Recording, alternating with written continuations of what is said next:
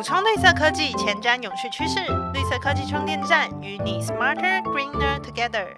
大家好，欢迎收听由台达制作的绿色科技充电站，我是 Janet，我是 Claire。今天又来到我们科技快充的单元啦。哎，Janet，你最近有没有在网络上看到那种露营车旅游？就是这些人好像把车子当成他们的家，想去哪里就去哪里，自由自在的。对啊，而且因为那个车子，我有看到，好像大部分都会有琉璃台，还会有卫浴什么的，就就好像生活确实一切都可以在那边满足，就不用买房子的感觉。哎，这样很好，因为现在买房子房价这么贵，那有车子当你的房子，好像可以解决很多问题。对啊，而且。就是你刚刚说，除了房价贵，很多人买完房子又不是说买了马上拎包入住，对，其实里面都还要去装潢，还是做什么卫浴啊？但是露营车它就是所有都包在里面。那像是还有预售屋啊，你可能今年哎下单了之后，他跟你说要三年五年才盖好，那个你就是一买了之后你也没地方住。其实。不只是房子可以用露营车的这个方式很便利的提供大家一个选项，像是资料中心其实也可以这样哦。其实这就是我们今天科技快充要跟大家聊的主题啦，就是货柜型的资料中心。什么是货柜型资料中心呢？顾名思义是把资料中心做到货柜里面嘛？基本上可以这样说啦，但是可能要先帮大家复习一下资料中心在做什么。对，不然大家可能没概念，不知道为什么资料中心放到货柜里有什么值得好介绍的吼。嗯，对，所以其实呢，我们现在所使用的所有的网络服务啊，包含了搜寻引擎或者是信箱啊，Netflix、YouTube，或是大家现在在听的 Podcast。呃，这些各式各样的数位服务呢，都是靠资料中心里面的伺服器在帮我们运算和储存资料。那这个伺服器，你大家可以把它想象成厉害一点的电脑。嗯，像你刚刚有举到 YouTube，是不是对 YouTube 的创作者来说，他上传影片要存在一个地方，那那个地方就是资料中心里的伺服器嘛？对啊，例如因为讲 YouTube 嘛，那所以这些资料就是储存在 YouTube 的资料中心。呃，或者资料中心又可以称作是机房。那这个 YouTube 要把某支影片拿出来播给你看，然后或者是推荐别的影片给你啊，记录你的喜好啊，还要 逼你看广告啊，这些所有的服务呢，就是在这个资料中心里面的伺服器中去进行。呃，不过详细的资料中心的介绍，大家可以回去听我们的第一季的 EP 八，就会有还蛮详细的介绍。哎，其实玩线上游戏好像也会常听到什么伺服器，就是说，哎，亚洲伺服器或者是美洲伺服器这些专有名词，是不是也跟资料中心有关系呢？对啊，就是这其实就是刚刚讲的各种的网络服务，包含了线上游戏。嗯，那其实呢，他们只要不是在你本机的电脑啊，或是手机，呃，所提供的这些服务运算啊，其实都是从资料中心来提供的。没错，那现在就是还蛮清楚资料中心的重要性了。不过回到刚开始前面讲的那个货柜，为什么我们要把资料中心放到货柜里啊？有移动的需求吗？或是像露营车那样吗？呃，就是这么频繁移动的需求，但是比较少。但是其实货柜型的资料中心，它就是相当有弹性。嗯，那。呃，资料中心除了刚刚里面讲会有要运算和储存的伺服器等等的这种设备，那其实还有很多其他东西，像是会有网络通讯设备，因为要把资料传出去给大家嘛。对对对，所以呢还要有散热设备，因为刚刚讲很多运算设备在里面跑嘛，那就会产生很大量的热。那如果不把这些热很好的去处理、去散热的话呢，就会影响它的运作还有稳定性。没错，就像我们平常使用电子产品，也常常会因为太热就宕机、死宕的问题。嗯，对，然后还有说这些所有设备，刚刚讲的其实都需要电嘛，所以它就还需要有一个呃配电系统和电源这些。哎，那这样它又要放运算设备，又要放散热设备，又要放配电和电源，其实要塞非常多东西耶。没错，没错，所以这其实就有点像是我们买房子，就是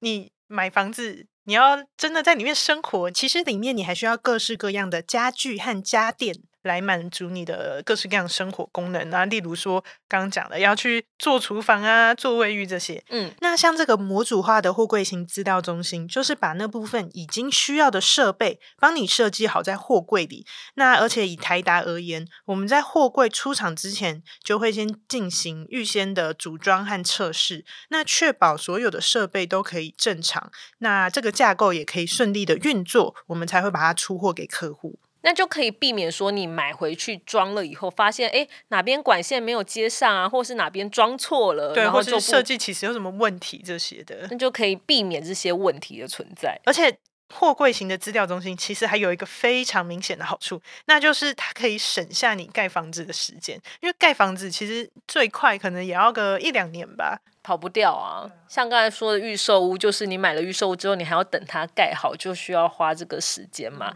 那如果我今天是要把资料中心放在建筑物里，那先决条件我一定要有房子。用货柜的话，就等于连盖都不用盖了，对不对？对啊，就是货柜就是它的本体。嗯，不过我很好奇的是，因为很多人其实他已经有现有的房子了，例如办公大楼，他本来就留个空间给资料中心做使用，那他还需要货柜型的资料中心吗？呃，对，其实是应该说货柜型的资料中心只是一个选项，不是说 所有人都必须要这个使用这个好棒棒的货柜型资料中心。嗯，你有一个完整的规划在你的建筑物里面，当然也有建筑物适合的方案。不过呢，刚刚讲的这个货柜型的资料中心，它就有几个特点，像是呃建制非常的快速，然后它的弹性很高，然后不用盖房子，所以它其实适合的是一些你在。呃，一些偏远的地区有这个需求的时候呢，就会非常的便利。例如说，我们最近帮法国的一个龙头电信商之一的 Bouygues Telecom。啊，这是法文哦，就是不确定发的正不正确。那总之呢，我们就帮他们快速的打造了一座边缘资料中心。是这个边缘资料中心，边缘是指比较偏远的地方吗？其实这个边缘是一个翻译过来的词啦，就是它的英文是 edge，也就是大家可能有些人有听过 edge computing 边缘运算的概念。所谓的边缘，就是离你的使用者越近的地方，叫做边缘。那如果离使用者很远，是，但是它是集中在一个地方运算，嗯，那样子就是它的核心，啊，它不是边缘，所以边缘呢，其实它目标就是要越贴近使用者越好，因为资料中心和你之间的距离会影响它传输的时间，没错，距离越长，当然就是要传越久。那例如说，我今天在使用呃 Facebook 的服务，嗯，那如果是远从他那边的美国机房去提供给我这个服务的话，那他就要。翻山越 岭跨海，对。那但如果他是在亚太地区，就有另外一个资料中心，也是提供这个服务的话，那亚太地区的使用者啊，包括我，就可以得到一个更快速的反应的服务。而且传输距离只要一拉长，常常就会有内格的问题，很困扰。那刚刚在那个比较夸张哦，一个在美洲，一个在台湾，但是其实就算这个 scale 没有那么大。就是基本的原理，就是你离使用者越近，那他所获得的资讯的速度就越快，所以需要这个边缘资料中心。嗯，那像这次我们帮 Bouygues Telecom 建立的这个资料中心呢，就是用了几个货柜模组。那每个货柜呢，都是在台达的厂内先预先的组装啊，经过测试没有问题之后呢，因为它是个货柜嘛，对。然后他就可以直接上那种货柜拖车，然后就一路从台达的厂区这样拉拉拉拉到我们要建制的地点。那到这边以后呢，我们就把货柜卸下来，然后把货柜啊、电力系统等等的都搭建定位，再把所有的东西呢正式的完成组装进行测试，最后呢再完成这个防水、防火等等的工程，资料中心就完成了。哎，那这样真的有省很多时间吗？有。以这个案子而言，我们就是比较一般传统的资料中心建立的话，大概就省了一年多的时间。那真的有差哎。对，然后另外一个类似的案例，就是我们在二零一八年帮新加坡的 Compana 集团做的，也是去提供他们这个模组化的货柜资料中心方案。那他们这个案子呢，是他们要在呃缅甸去做一个。国际的海底电缆工程，要将这个电缆呢从缅甸连接到新加坡，然后再分支去通往泰国，所以其实就是这类型，就听得出来是很重要的这个资通讯基础设施的建设。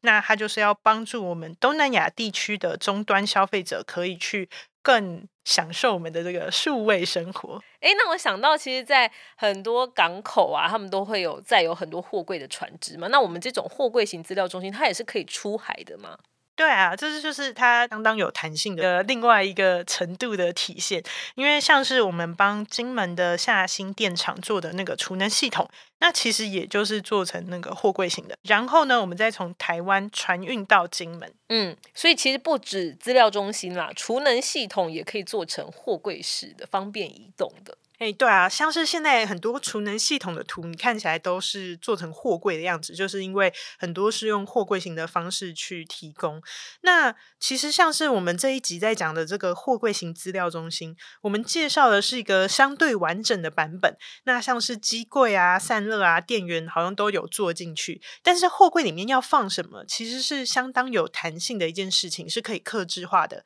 例如说，你今天只是电源不想要放在建筑里好了，想要另外。做成货柜放在外面也是可以的。那其实这个这些货柜解决方案啊，不管是用在储能啊，还是资料中心，它都有这个可以快速的去复制还有扩增的一个特性。比如说你现在呃两个货柜的资料中心就够了，但是万一你之后有更多的服务呢，其实你要快速的再去增加你的扩增你的容量，就会是非常方便的一件事。没错，今天听了一整集货柜型资料中心的几个优点，帮大家快速统整一下。除了建制速度快、省时间之余呢，还提供给偏远地方建制资料中心困难度降低、便利性更高的选项。再来啊，就是它可扩充、可复制的特性，让整体建制起来能更有弹性。嗯，没错。那当然，就像刚刚所说的，也不是说所有人都必须要选择这个货柜型资料中心。当然，还是有各式各样不同的解决方案，就要看你的需求是什么。只是这个货柜型资料中心呢，确实是提供了一个